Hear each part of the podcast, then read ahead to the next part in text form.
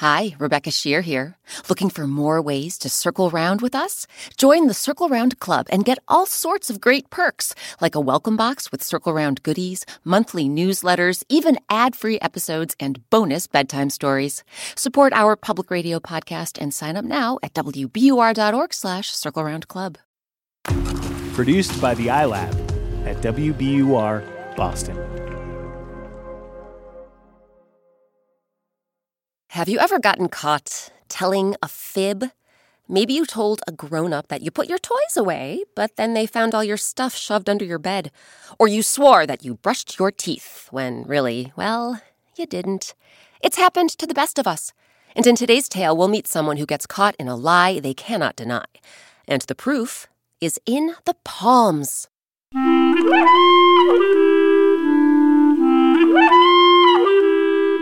I'm Rebecca Sheir, and welcome to Circle Round, where story time happens all the time. Today, our story is called Clear as a Bell. Versions of this tale come from China. Interestingly, you'll also hear variations from the Ozark Mountain region of the United States. Some really great people came together to bring you our adaptation of this folktale, including someone you grown-ups may recognize from Top Chef and The Chew, Carla Hall. Her Food Network special, Holiday Baking Championship, is out now, along with her new children's book, Carla and the Christmas Cornbread. So circle around, everyone, for Clear as a Bell.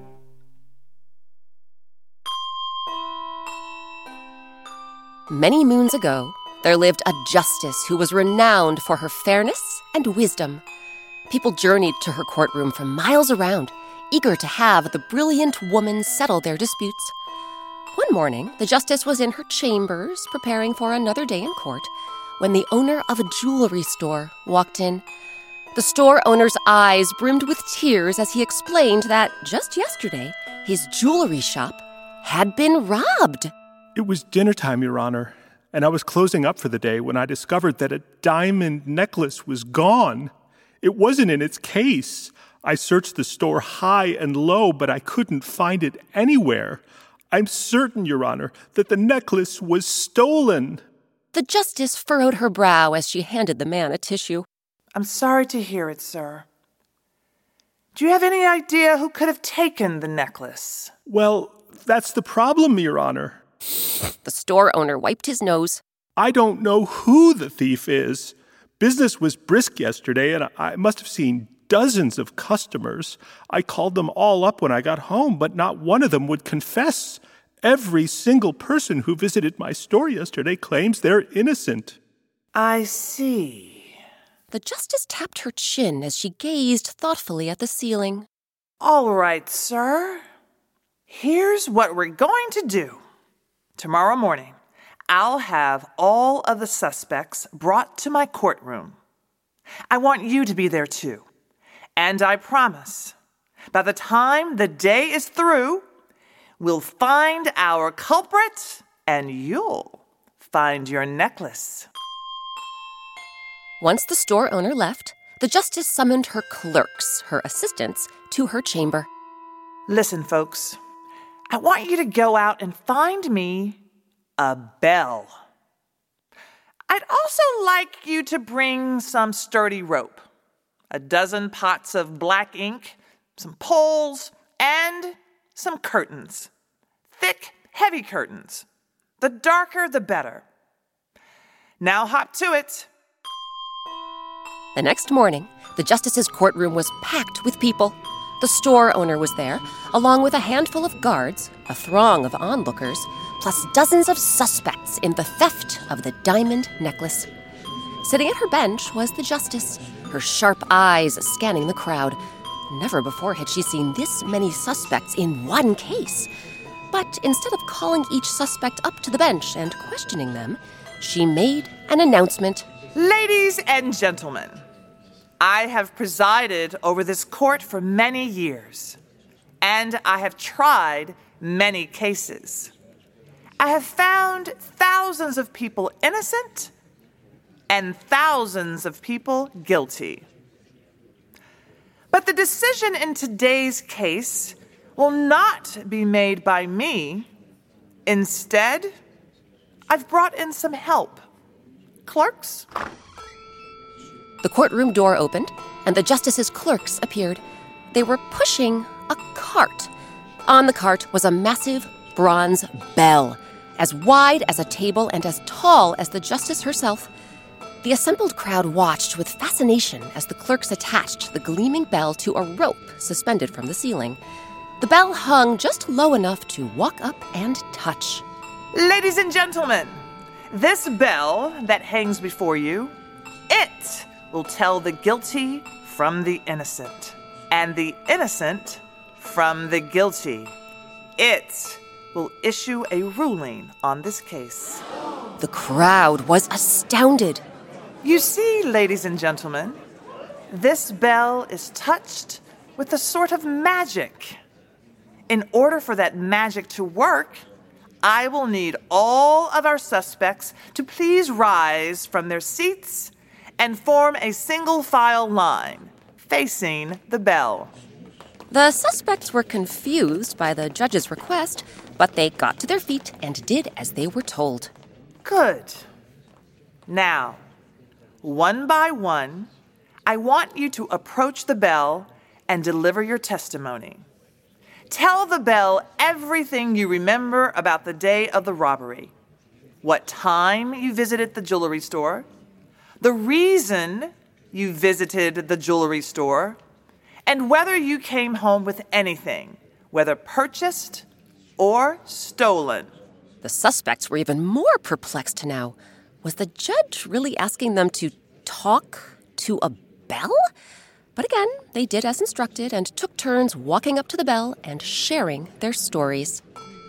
Okay, well, if memory serves, I visited the jewelry store around 9 o'clock in the morning. Around 12 o'clock noon. Around six in the evening, I think. Um, just before closing time. I was there to buy a present for my niece's birthday. For my nephew's graduation. For my sister's wedding. In the end, I bought some earrings. Some cufflinks. A bracelet and a ring. I didn't buy anything myself, but that doesn't mean I stole. I definitely did not steal. I'm innocent. So innocent. You have to believe me. The stories went on and on. When the suspects finally finished and returned to their seats, the justice laid her elbows on the bench, clasped her hands together, and addressed the court. All right, ladies and gentlemen. Now that the bell has heard our suspect's testimony, it will begin to determine who the real culprit is. But for the bell's powers to work properly, it first must be hidden from view. Clerks? The justice's clerks scurried over to the bell, their arms full of the supplies the justice had requested. They used the bamboo poles and black velvet curtains to construct a sort of tent so that the bell was covered completely. As for the final item on the justice's list, well, we'll get to that in just a bit. Nice work, clerks. Not an inch of bronze is peeking through. So, now that that's done, The justice's eyes gleamed. let the magic begin. What do you think will happen next? Does a bronze bell really have the power to tell the guilty from the innocent? We'll find out after a quick break.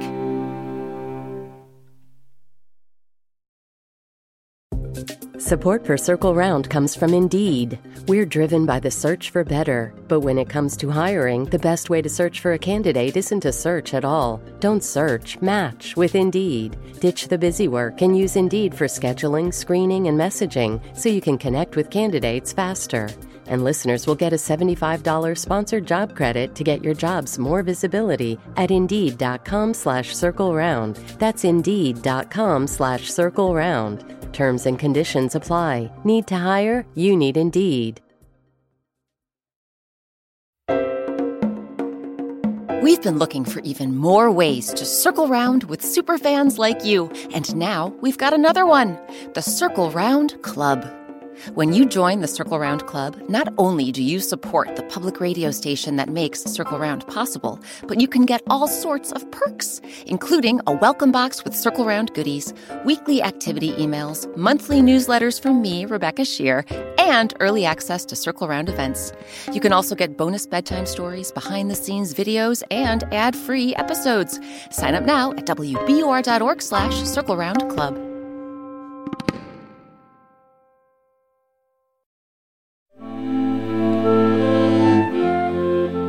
I'm Rebecca Sheir. Welcome back to Circle Round. Today, our story is called Clear as a Bell.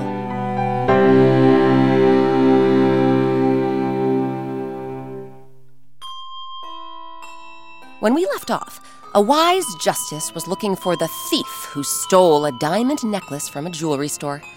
Before the trial, the justice asked her clerks to fetch her five things rope, poles, heavy curtains, black ink, and a bell, the biggest bell they could find.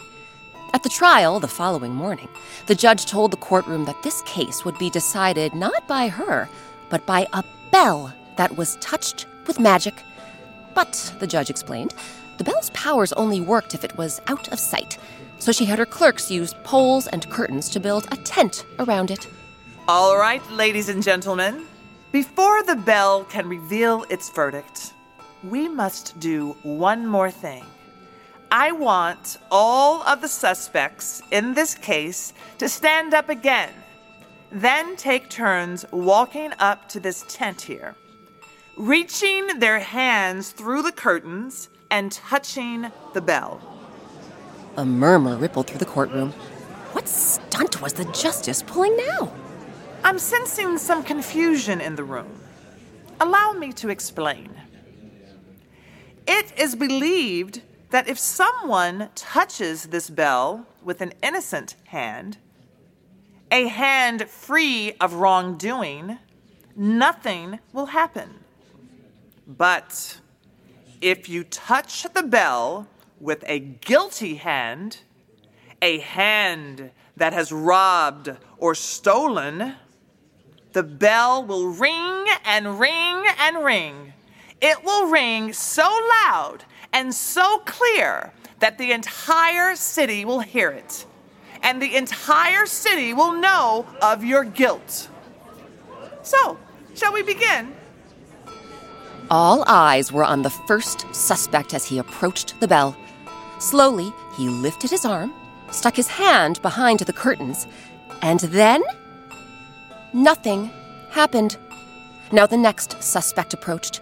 She held out her hand, pushed it behind the curtains, and again, nothing.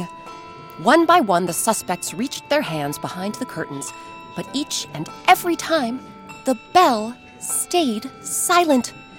Once all the suspects were back in their seats, the jewelry store owner jumped up and pointed an accusing finger at the bell. His face was pinched with anger. That bell, Your Honor, is bogus.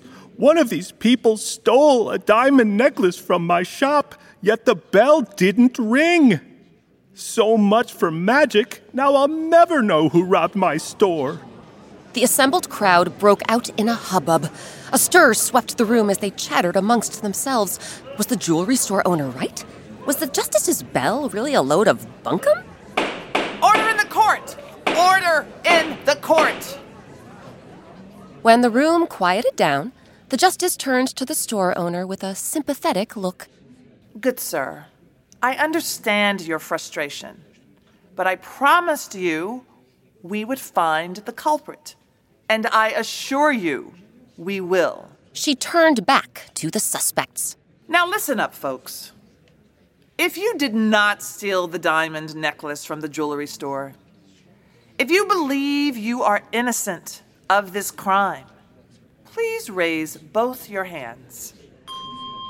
Hand after hand shot up as suspect after suspect proclaimed their innocence. Before long, the air was swimming with hands.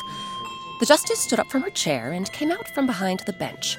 Her bright eyes traveled across the room, from suspect to suspect, until at last they rested on a tall man in the back row. You, sir! You are the one who stole the diamond necklace. Guards, take this man away. Immediately, two burly guards began marching toward the back row. The man leaped to his feet. But, Your Honor! Your Honor! How can I possibly be guilty? The bell didn't ring when I reached behind the curtains and touched it. That's because you didn't touch it. Your hands are clean. They're what? All eyes were on the man now. It was true. His hands were spotless. But as the other suspects began to realize, their hands were filthy. All of their fingers and palms were smeared with something black. And when the judge marched over to the tent and pulled back the curtains, everyone saw that the bell was smeared with something black, too. Black ink. You see, sir, if you had actually touched the bell, your hands would be covered in ink, just like everyone else's are. But you didn't touch the bell, did you? Because you knew you weren't innocent. You didn't touch the bell because you feared that it would ring out your crime, your guilt, and let the entire city know you stole the diamond necklace. This court is adjourned. And so it was. And with the help of a magic bell, the case of the stolen necklace was solved. All right, okay, so perhaps the bell wasn't actually a magic bell. But after that case, everyone agreed that the justice was most definitely a magician.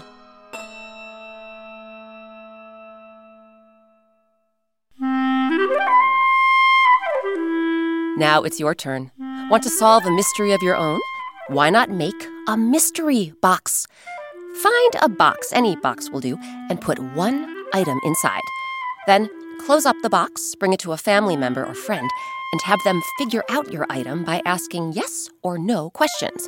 Like, can you write with it? Can you eat it? Is it bigger than a baseball?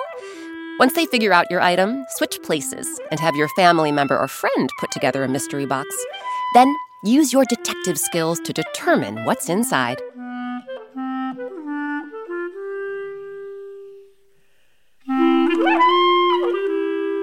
This week's story, Clear as a Bell, was adapted by me, Rebecca Sheir. It was edited by our supervising producer, Amory Sievertson. Eric Shimelonis does all of our original music and sound design. Our artist is Sabina Hahn. Sabina has drawn a black and white picture for every Circle Round story so you can color while you listen. Grown-ups, you can find more than 140 of our coloring pages on our website, wbur.org slash circleround. While you're there, you can also find links to the Circle Round t-shirt, soundtrack, and coloring book. Special thanks to this week's actors Jason Ennis, Thais Harris, Rishikesh Irway, Edward Hong, Ken Jackson, Faith Saley, Nick Shally, Alexia Trainer, and Carla Hall. Carla's Food Network special, Holiday Baking Championship, is out now, along with her new children's book, Carla and the Christmas Cornbread. Our featured instrument this week was the handbells. To learn more about this handheld percussion instrument and see a photo, you can visit our website. Again, that's wbur.org slash circle round. Want to help us spread the Circle Round word? Please give us a five star review on your favorite podcast app and tell your friends to subscribe to the show. Circle Round is a production of WBUR, Boston's NPR news station.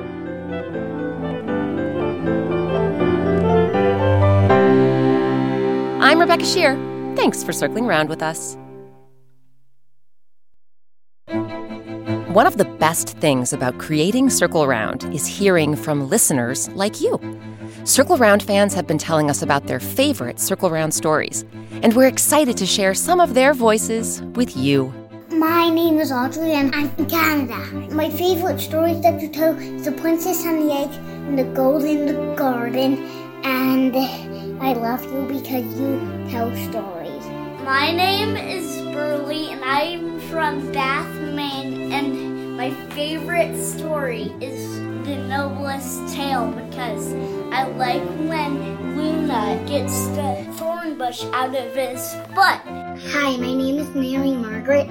I live in Atlanta, Georgia, and my favorite circle round story is The Fire on the Other Side of the World. because it shows that little friends can do big things. Hi, my name is Tessa. I'm from Honolulu, and my favorite story is The Mountain Guardian. And my favorite part of it is when the shepherdess goes to the mountain and gets all that money from the lion's mouth. Hi, my name is Joey and I'm from Honolulu, Hawaii. And my favorite Circle Round story is the Great Acorn Robbery. My favorite part of it is when Hawk turns squirrel into flying squirrel. My name is Zoe and I live in Coco. My favorite Circle Round story is every one of them, and I love you. Did someone mention an episode you missed? No problem. You can find every single Circle Round story on our website. That's wbur.org slash circle round or wherever you and your grown-ups get your podcasts.